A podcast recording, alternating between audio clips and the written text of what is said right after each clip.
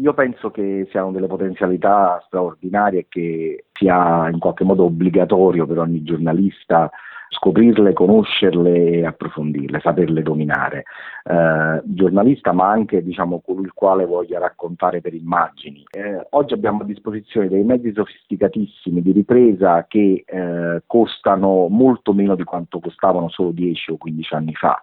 eppure il grosso delle immagini che circolano sono immagini fatte con, uh, con lo smartphone. Questo perché? Perché c'è un principio che eh, io ripeto sempre, ovvero la migliore telecamera del mondo è quella che hai a disposizione nel momento in cui ti serve. Noi gli smartphone ce li portiamo sempre dietro, sono degli strumenti sofisticati e eh, ci consentono, eh, sfruttandone le potenzialità con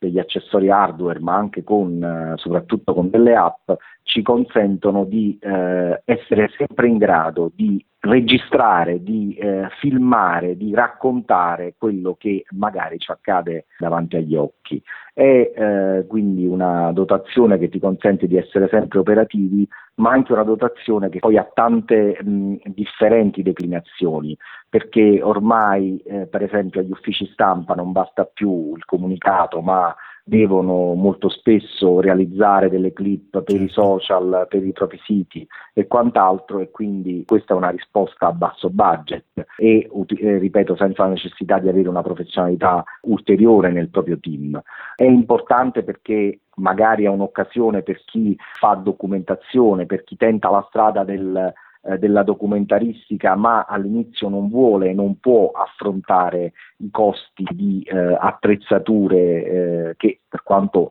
ripeto, eh, costino meno che dieci anni fa, sono comunque eh, ancora abbastanza impegnative in termini, in termini economici. Quindi è uno strumento molto versatile, ce l'abbiamo sempre in tasca e ha delle potenzialità che ci può portare, ci possono eh, come dire, aprire eh, delle possibilità sia lavorative ma soprattutto creative che ritengo sia veramente il caso di sfruttarle. Nella mia personale esperienza, eh, lavorando quasi sempre con un operatore perché lavoro per la RAI, quindi lavoro per una grande media company, quindi il nostro modello di lavoro eh, prevede la presenza dell'operatore e del giornalista eh, quasi sempre, nella stragrande maggioranza dei casi, eh, io l'ho usato spesso come seconda camera, eh, per raddoppiare il volume di lavoro oppure per cogliere quella scena che magari l'operatore è impegnato in un'altra attività oppure nello stesso luogo ma con un'altra visuale, con un altro angolo